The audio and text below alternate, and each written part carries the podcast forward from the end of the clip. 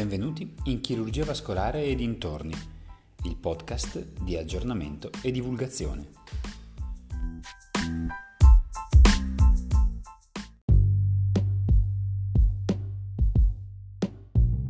Permettetemi una piccola digressione, eh, intanto per scusarmi se da tanto tempo mancano puntate nuove a questo podcast e un ringraziamento al collega di Milano che mi ha stimolato a riprendere in mano questo format eh, anche grazie ai suoi complimenti e alle sue osservazioni. Mi raccomando quindi se anche voi ritenete che possa esservi utile ascoltare questo podcast, eh, fatemelo sapere direttamente tramite la piattaforma o anche attraverso la mia pagina Facebook, Dottor Andrea Monto.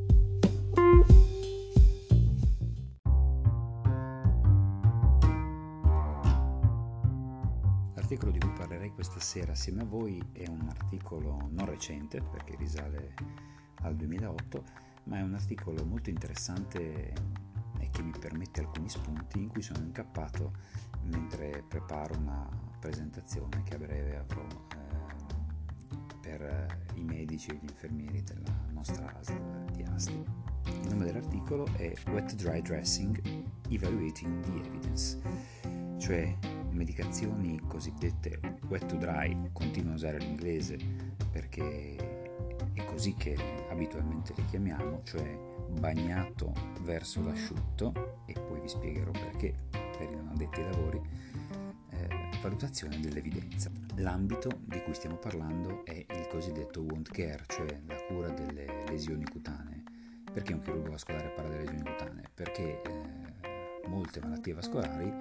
eh, si esprimono con, eh, con, un elemento semiologico che è l'ulcera eh, degli arti inferiori per lo più. Eh, le malattie, l'arteriopatia periferica, per dire la, la più temuta, la più grave, ma anche la assai più prevalente malattia venosa cronica e quindi un chirurgo vascolare non può ignorare eh, quello che è il mondo del wound care, cioè la cura della ferita cura della ferita che non comprende solo la medicazione, comprende tutta una serie di attenzioni, di accorgimenti, di terapie che vanno ben oltre la mera medicazione.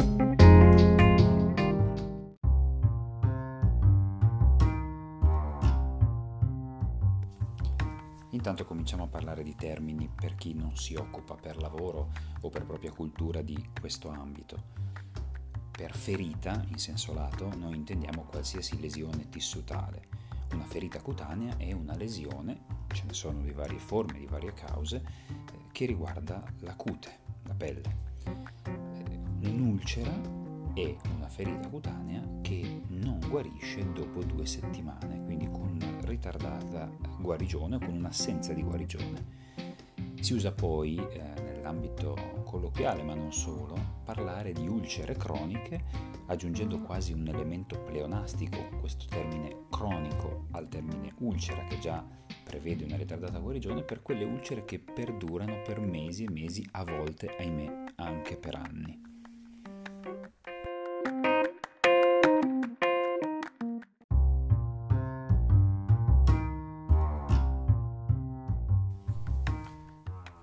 Quali sono le brevi tappe storiche del wound care? Ma, eh, I primi dati noti sono fatti risalire al 3000 a.C., ovviamente siamo nell'antico Egitto, e le informazioni che abbiamo in realtà risalgono ad un papiro, si chiama The Edwin Smith Papyrus del 1650 a.C., che riprende però materiale del 3000 circa ed è considerato il primo materiale, il primo documento medico, perché riporta 48 casi di ferite traumatiche e 22 di questi hanno la loro cura, eh, che consiste per lo più in miele, grasso o pelucchi. Eh, era noto come gli egizi, che erano maestri nell'arte eh, dell'imbalsamare le loro mummie, in realtà si dedicassero anche alla cura dei viventi, ovviamente, utilizzando resine di piante, miele e mirra. Una tavoletta d'argilla sumera del 2158-2008 a.C. Eh, descrive come si potesse curare eh, l'ulcera, una ferita, eh, lavando, lavandola con birra e acqua calda eh, e poi applicando impacchi o pomate eh, di mosto o eh, sterco di lucertola eh, perché ritenevano questo trattamento eh, ad elevato potere battericida, così come Ippocrate nel 400 a.C. riconobbe l'importanza di drenare il pus da una ferita per, per consentirne la guarigione. E infine Galeno dal 120 al 130 a.C., eh, suggeriva come l'umidità del sito di ferita era la chiave per la chiusura della stessa, quindi per la guarigione della stessa. Perciò vedete che senza arrivare nemmeno vicino ai giorni nostri, ci sono già due elementi che saranno e sono la chiave del wound care cioè il controllo dell'infezione e l'evacuazione delle raccolte infette e l'umidità di ferita. Ma ovviamente erano, come sappiamo, osservazioni empiriche. Eh, la stessa cosa possiamo eh, rilevarla anche eh, nelle, nelle scoperte successive che in realtà non discostarono di molto la pratica medica del wound care. Per avere delle vere innovazioni dobbiamo aspettare il XIX secolo con Pasteur e la sua teoria dei germi e successivamente nel 1867 Joseph Lister col suo trattamento antisettico, eh, trattando le garze con acido carbolico, attualmente conosciuto come fenolo, aveva fatto crollare la sua mortalità chirurgica del 45% tanto da indurre un personaggio successivo, Robert Wood Johnson, il fondatore della Johnson Johnson, a pensare alla prima medicazione pronta all'uso già sterile. Nel 1950 l'avvento dei, delle fibre sintetiche, quindi le fibre di nylon, il polietilene, il polipropilene, il polivinile, eh, ha dato un'ulteriore spinta all'industria delle medicazioni. Ma la vera data che viene ricordata nel cambio concettuale della, delle medicazioni che fa da spartiacque tra le medicazioni classiche e le medicazioni avanzate è il 1962, quando George Winter su Nature pubblicò un esperimento in cui faceva guarire delle lesioni sul maiale eh, all'aria aperta oppure con un film eh, in poliuretano che ne manteneva, che faceva l'effetto barriera e ne manteneva l'ambiente umido, dimostrando la migliore guarigione in ambiente umido. Mm, in realtà mm, non fece nient'altro che dimostrare ciò che Galeno aveva già intuito molto tempo prima.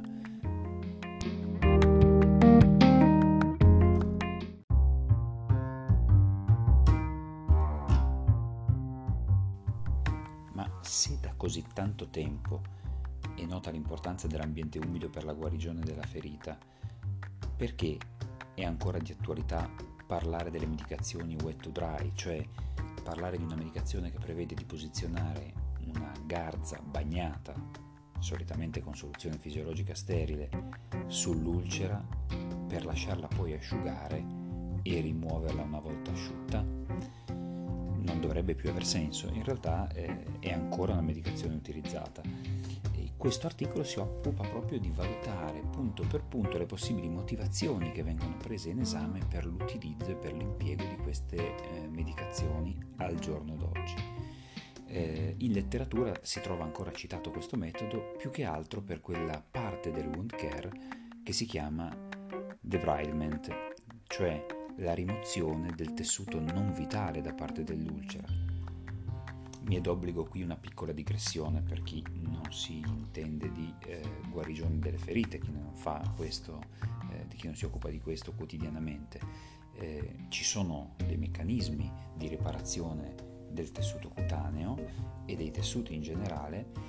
che tuttavia in una lesione cronica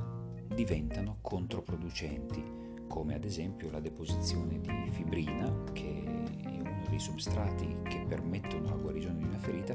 che però a livello di un'ulcera cronica possono creare un ostacolo alla progressione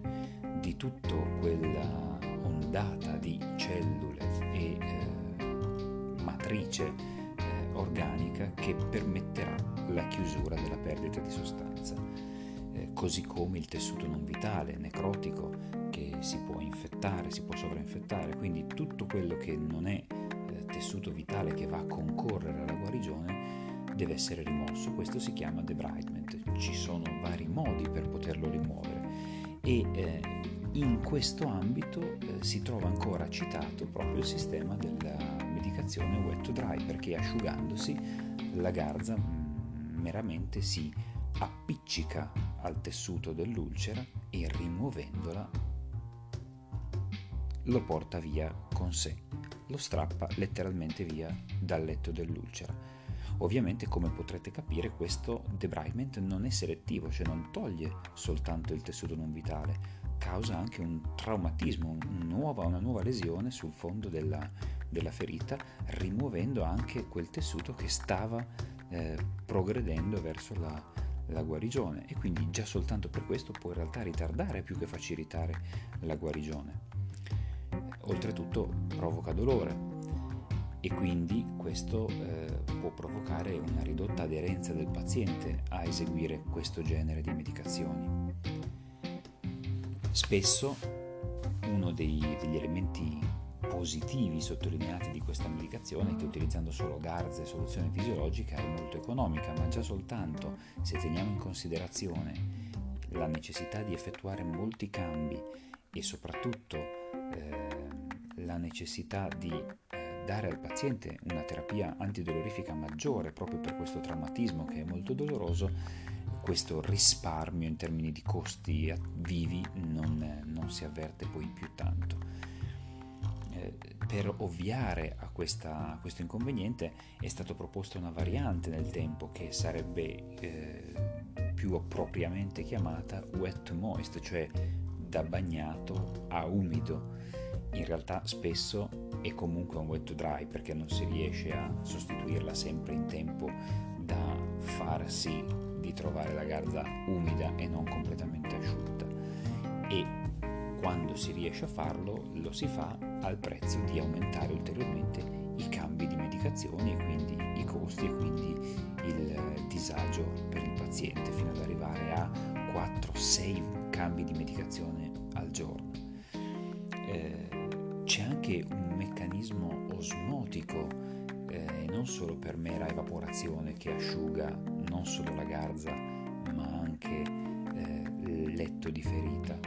eh, che quindi non è umido ma diventa addirittura riarso, secco, perché ovviamente evaporando la componente liquida su una garza impregnata di soluzione salina isoosmotica, cioè la stessa concentrazione del plasma del sangue, eh, questa garza rimane lievemente impregnata di una soluzione che non è più isoosmotica, cioè eh, ha la stessa concentrazione dei fluidi corporei, ma è iperosmotica, cioè più concentrata e in quanto tale assorbirà su se stessa i liquidi dei tessuti con cui viene a contatto, asciugandoli ulteriormente più di quanto non fa il contatto con una garza asciutta. E quindi aumentando la secchezza della ferita piuttosto che l'ambiente umido che favorirebbe la guarigione. Ogni cambio di medicazione poi dal punto di vista vero e proprio dell'equilibrio del letto di ferita è traumatico e controproducente perché causa una vasocostrizione dovuta al raffreddamento del letto di ferita, quindi una riduzione della cessione di ossigeno al letto di ferita, che invece serve per tutti i processi che portano alla guarigione, e una distruzione di quel microambiente che si stava creando a livello del letto di ferita. La, il traumatismo stesso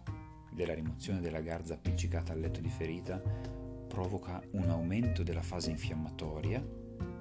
che è una delle fasi di guarigione, ma prolungando la fase infiammatoria ovviamente si ritardano le fasi successive e quindi si ritarda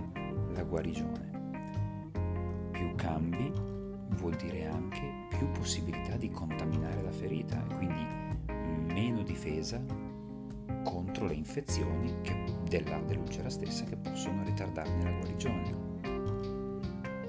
Non solo, una medicazione con garze è una medicazione senza uno strato impermeabile, anche se l'ultimo strato può essere uno strato adesivo e potrebbe comunque non essere impermeabile come invece nelle medicazioni occlusive. E nel 1994 Lorenz ha dimostrato che i batteri possono attraversare fino a 64 strati di garza e quindi di nuovo una ridotta difesa dalla contaminazione e dall'infezione della ferita. Una ferita infetta è una ferita che non guarirà.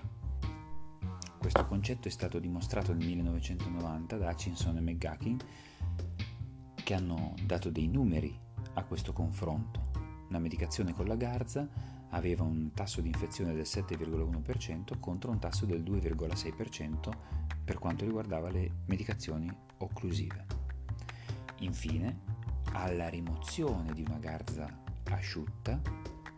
si disperdono come aerosol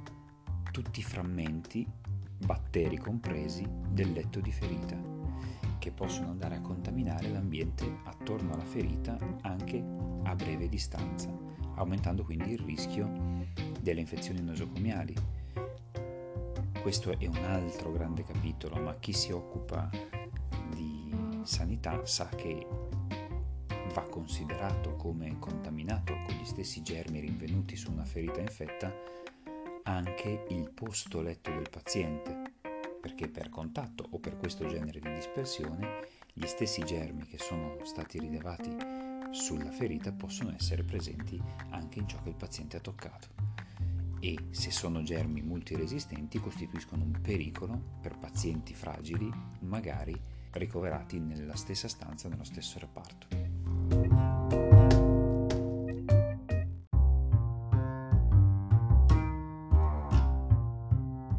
Infine l'autrice conclude che, malgrado nella pratica clinica il sistema wet to dry, soprattutto per il debridement, ma anche per alcune medicazioni, eh, venga spesso utilizzato, questo sistema non incontra eh, un'evidenza scientifica sufficiente a sostenerne l'impiego. E spesso è semplicemente utilizzato magari per la scorretta illusione di contenere i costi, per la mancanza a volte di una formazione specifica nel campo del wound care di alcuni operatori che si trovano invece ad avere a che fare con delle ferite o delle ulcere e per i conflitti di alcune condotte tradizionali con quello che invece sono le, le evidenze che da anni supportano l'impiego di una tecnologia di mitigazione diversa.